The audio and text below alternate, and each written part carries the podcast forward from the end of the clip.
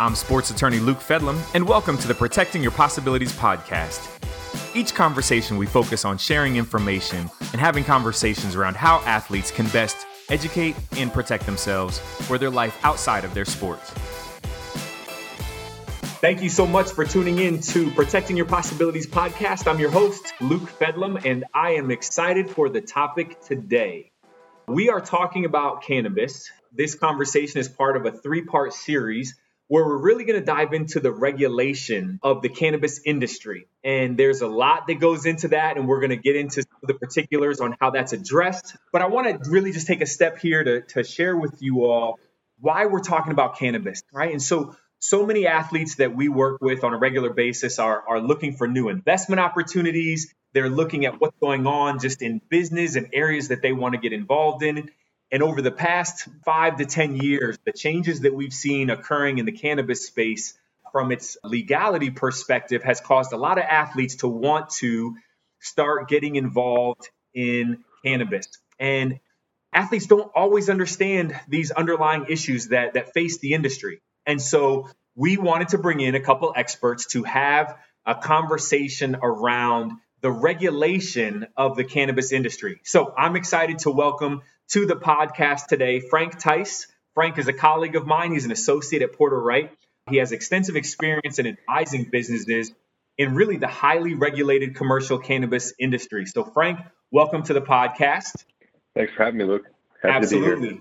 Absolutely. And then I'm also excited to welcome Jesse Wimberly. And Jesse is the regional agent in charge of the Ohio Medical Marijuana Control Program for the State of Ohio Board of Pharmacy.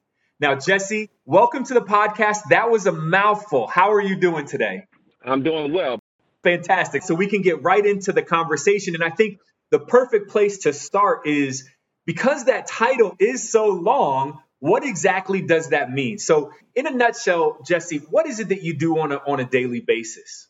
So, the easy answer is we are, the Board of Pharmacy, are responsible for patients, patient caregivers, and forms of and methods of marijuana for the medical marijuana program. So with that comes regulatory issues, maybe some enforcement issues, but most importantly, the compliance. So the compliance side with the Board of Pharmacy in relation to the program is ensuring that dispensaries are doing everything right, that they're adhering to the rules, that all the rules that we have in place, they could be criminal rules uh, associated with laws and then there's Ohio Administrative Code, which is administrative codes that they're responsible for. So I have four agents throughout the entire state. Those four agents are responsible for up to right now we have about 51 dispensaries open, close to uh, 60 that can be opened here soon. And with those 14 dispensaries, I should say, amongst uh, the four of them now, they just go in and they just meet with the dispensary employees, the staff. We have what's called designated representatives at each dispensary, and we work to make sure that they're in compliance with the rules. Okay, so if, if you could maybe share a little bit about what what does that look like? So when when they come in, when those agents come into a dispensary and they're meeting with the owners or whoever is working there at the time, you know, is there a checklist of things that they're looking for? Or are they just kind of, you know, getting a feel to see how things look? Is it you know, just so to maybe shed some light on the topic so that people understand, is it kind of like, you know, like when the health uh, department comes into a restaurant and they have a checklist of things they're looking for? What is that experience like?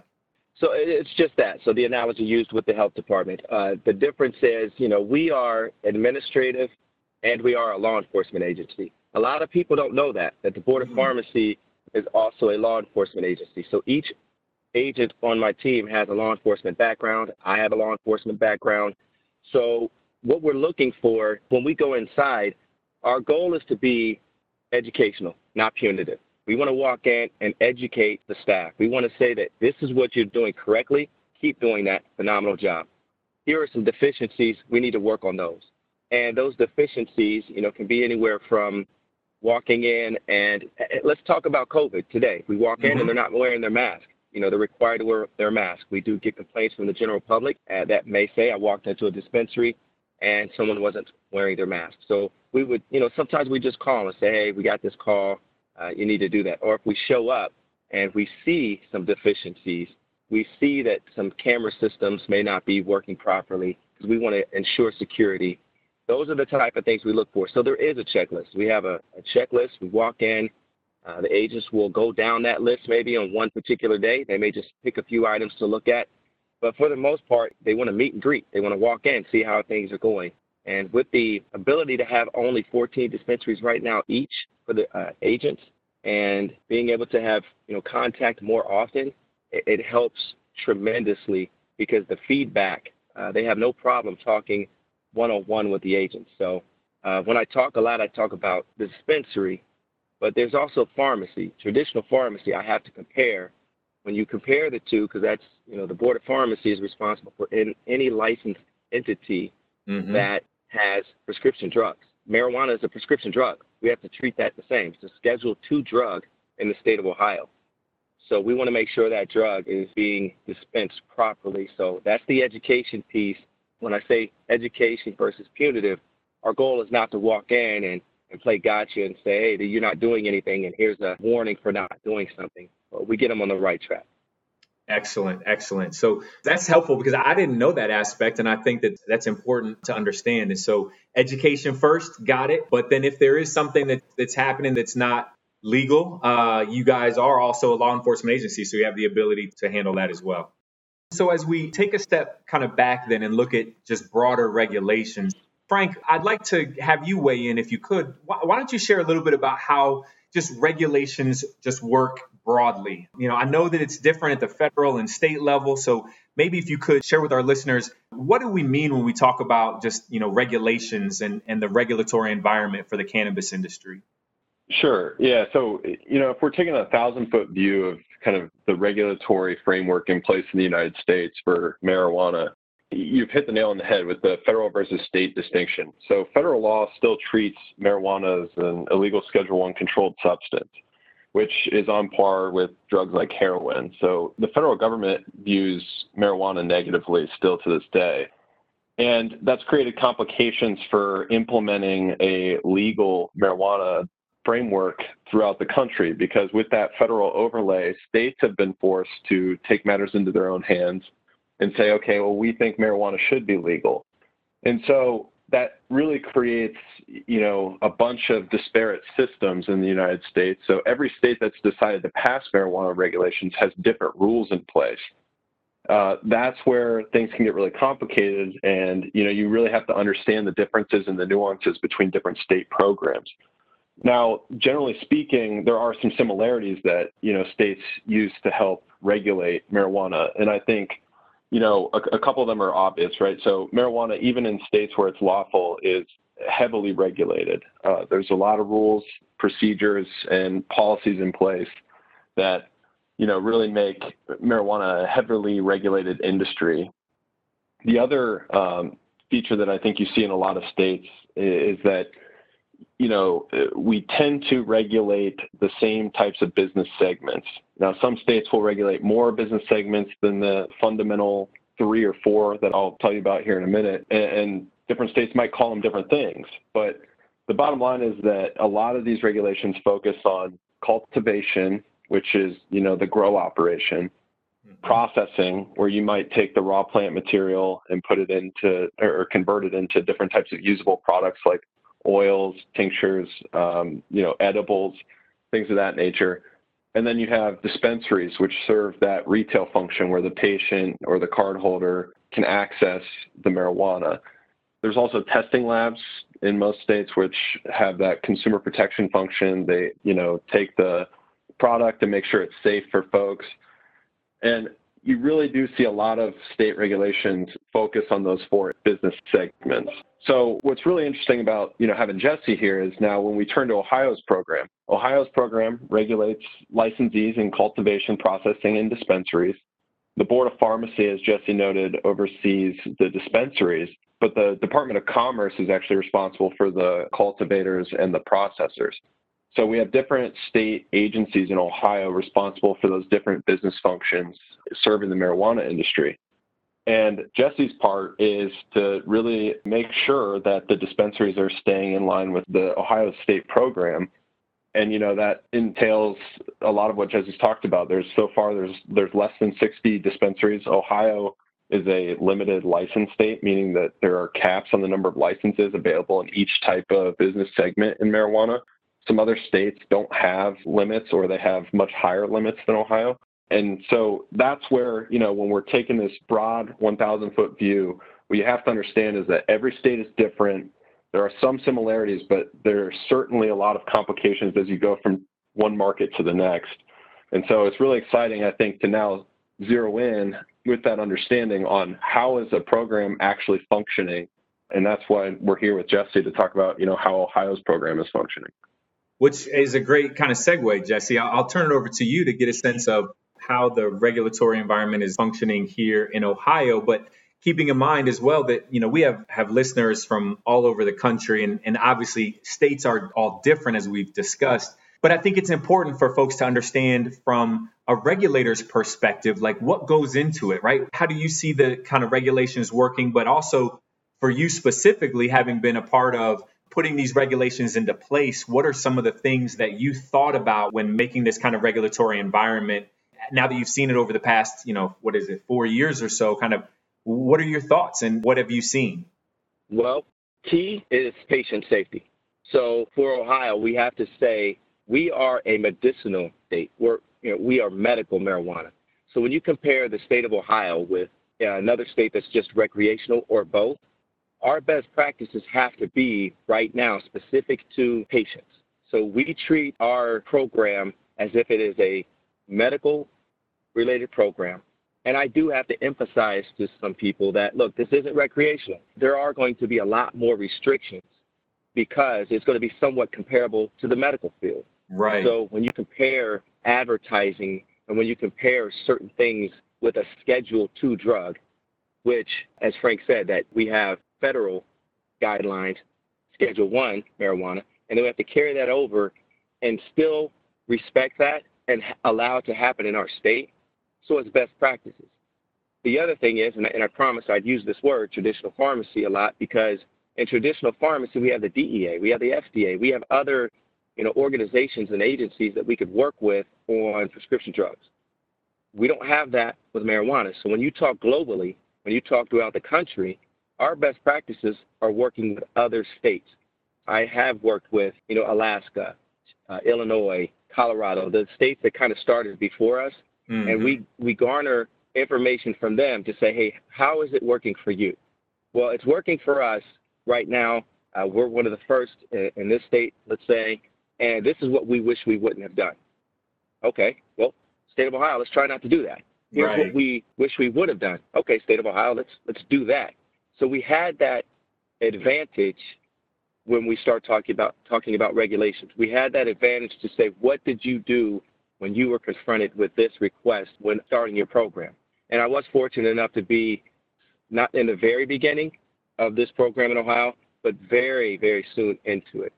And, and let me tell you, it's it was a daunting task because you are trying to create something from scratch. You are literally creating a program from thin air and, a, and trying to take the best practices from other states that can hopefully match our program where it is specific to patients only. You, you have to be a patient or a patient caregiver. So when Frank brought up, you know, the regulations in regard to how many dispensaries we have, uh, you could talk to other states and they'll say we have more dispensaries than we do a Starbucks and McDonald's combined. Mm. Where we only have we only have 60 because our intent is not to get medical marijuana out to the public, our intent is to get marijuana to patients who have a qualifying condition. So, you know, it's going to be limited right now until we see a growth. And right now we have over 147,000 patients. It's not 300, it's not 800,000. So we have to monitor that. And if there's a need, and we've, we've been asked this, are we going to have more dispensaries? You know, obviously at some point that growth in patients, that growth in cultivators and processors, that growth will generate a need, and then we'll have to regulate around that as far as how many more dispensaries are necessary to meet the needs of the patients. So when you have regulatory issues through other states, it may be because they don't have a cap, mm. and some places are opening dispensaries just to open a dispensary And now you have to regulate more locations. And, you know, we're fortunate enough to we're only, like I said, very lucky to say that we have a limited number of dispensaries to ensure compliance, to ensure that they are meeting uh, the requirements of rules and laws. So there's an advantage to, you know, some, you know, saying there's more dispensaries to go to, uh, but there's also a, an advantage that if you're going to go to one of a, a, dispensary in the state of Ohio, you're going to rest assured that it came from a compliance uh, regulatory location and compliance. So you, you're going to get that one-on-one opportunity at that dispensary. They know their patients, and you're going to be able to monitor better. So the regulatory is kind of a, the best practices is the best way I can say that we're learning to grow, no pun intended, uh, this program in a way that is beneficial to the industry itself. Excellent, excellent. Thank you. You know, the cannabis industry is ripe with puns, so we we, we won't go down that path. But that that's really helpful, right? I mean, that's helpful conversation to understand kind of what goes into the thought process and putting patient safety first. Obviously, makes great sense, and so to build a you know regulatory environment around that as the the central tenant, I think absolutely makes sense for overall community safety. So with that in mind as the regulation, you know, structure here in Ohio, I guess more broadly, Frank, from your perspective then, how are you advising clients uh, when it comes to regulatory compliance, right? When you think about the various types of, of business, you know, business owners, investors, and others that want to get into this space, what are some of the key tips that you kind of go through when thinking about this compliance with regulations? Yeah, so you know the the biggest priority I would advise for any client is put together a stellar team. You really need a, a team that's that has the the will to stick it out and go through what is oftentimes a complex process. Um, so for in Ohio, uh, you know, there was an application process. It was a very detailed process that was difficult to comply with. You needed a stellar team around you to put together a competitive application and then hopefully get one of the licenses. So that's what happens early on in a state market, especially in a state like Ohio where the licenses are limited. You know, the, the application window is the start, and then it's about being in compliance once your uh, provisional license is granted. So then, you know, your responsibility is how do we comply with laws, everything from real estate related zoning restrictions and laws through to Ohio's various uh, administrative code provisions and then even once you're up and running, you have a certificate of operation, uh, you're working with the regulators, you really do need to be cognizant of the various restrictions in place. There's basic questions that you get a lot. You know, what can I do about advertising? How does that work? There's various things that pop up, and you're really just trying to make sure that you're working in compliance with Ohio's program because it's so strictly regulated for good reason. And also, I, I think I would advise teams beyond that is you need to work with the regulators in this space. I, I, think everyone's kind of learning together, especially in a novel industry like this. And you know, if you're trying to hide the ball at every turn from the regulators, then I think that that's something that's going to not serve you well in the long run. Excellent. Thank you for for that perspective. And I think, you know, definitely listeners agree, you know, and obviously the team aspect and team dynamic is something that we preach regardless of the the opportunity that they're they're seeking and the work that they're doing. So it's no different in this space other than you know the fact that it's it's a legal issue, right? And so having a strong team can help obviously keep you in compliance of the state law. So we're running low on time as, as it seems like we always do in these conversations. But I, I want to throw one last question out um, to you, Jesse, because I think it's important to know obviously covid has changed a lot of things um, in in all aspects of various industries. I, i'm just curious whether it's based on covid or just based on the future. Kind of where do you see the regulations you know here in ohio? Where do you see them going uh, as you look to the future? Well uh, of course when covid hit we had to make a lot of changes that were in essence not in rule or in some ways against a particular rule where the board had to say, yes, let's, let's issue a guidance so we can allow this for the safety of the patients and uh, the employees that are working at these dispensaries. So we allowed for the online ordering. That's not in rule, but we've allowed it because it gives a patient the opportunity to prepare their product for themselves, then have it prepared at the dispensary so they can pick it up and leave immediate. So that's something that, you know, that may be asked down the road to implement into rule, and it, it's, it's something that can't happen overnight. Obviously, curbside was one that was beneficial. The concern with that, of course, patient safety, and employee safety. You have product out uh, uh, of the store. Some dispensaries uh, chose to do this. Some dispensaries chose not to do it. But again, allowing it to happen for this pandemic is something that was was necessary. And you know, I want to say, I want to thank Frank too. I, I think what he said is probably you know one of the things that we ask all the time. Please do not do something at a dispensary and think that you know, well, we'll just ask for forgiveness. Uh, this is a you know by permission type thing always because the rules and laws that are broken, you know, there's repercussions. So mm-hmm. you just can't ask for forgiveness because then you're going to have to deal with the repercussions. So when Frank says constantly, our agents have a phone number that can be utilized and they reach them directly. And the DRs at the dispensaries, which is designated representatives, know this. So with COVID and some things that they would want to implement in a dispensary, it was good to know that, hey, we want to do this. What do you think? It doesn't sound like we can. And what we do is we work together to make it happen. And then obviously with anything that's a best practice that is working, then we have to make sure that we instill those best practices if we ever decide to uh, make any changes in rule.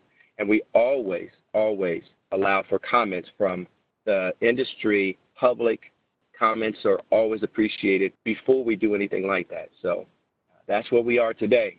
Outstanding. Well, listen, thank you both so much. Frank Tice, Jesse Wimberly, thank you so much for sharing your comments, your the context uh, of this space because there there is obviously a lot of interest. I think we continue to see uh, laws change in various states and evolve, and I think we're going to continue to see that. And so, uh, for for athletes and those other clients who are listening to this podcast, it's it's important for them to understand kind of the thinking that goes into this regulatory environment. And if I could reiterate just a couple things that I've heard, it's you know making sure that you have a strong team around you is critically important. Obviously, making sure that you're operating in compliance.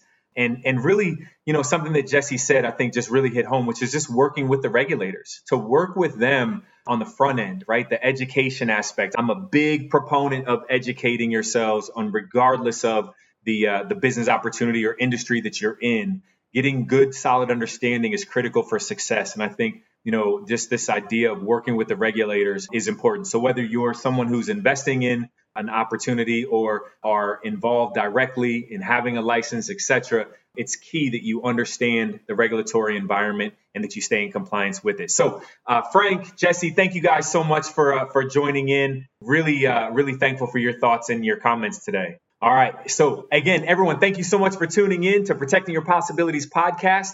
Uh, this has been a fun conversation on the regulation side. Who who oftentimes says that a fun conversation on regulation? But it was a great conversation with uh, Jesse Wimberly, Frank Tice. Thanks so much for listening, and we'll talk again soon. Porter Wright Morrison Arthur LLP offers this content for informational purposes only as a service for our clients and friends. The content of this publication is not intended as legal advice for any purpose, and you should not consider it as such. It does not necessarily reflect the views of the firm as to any particular matter or those of its clients. Please consult an attorney for specific advice regarding your particular situation.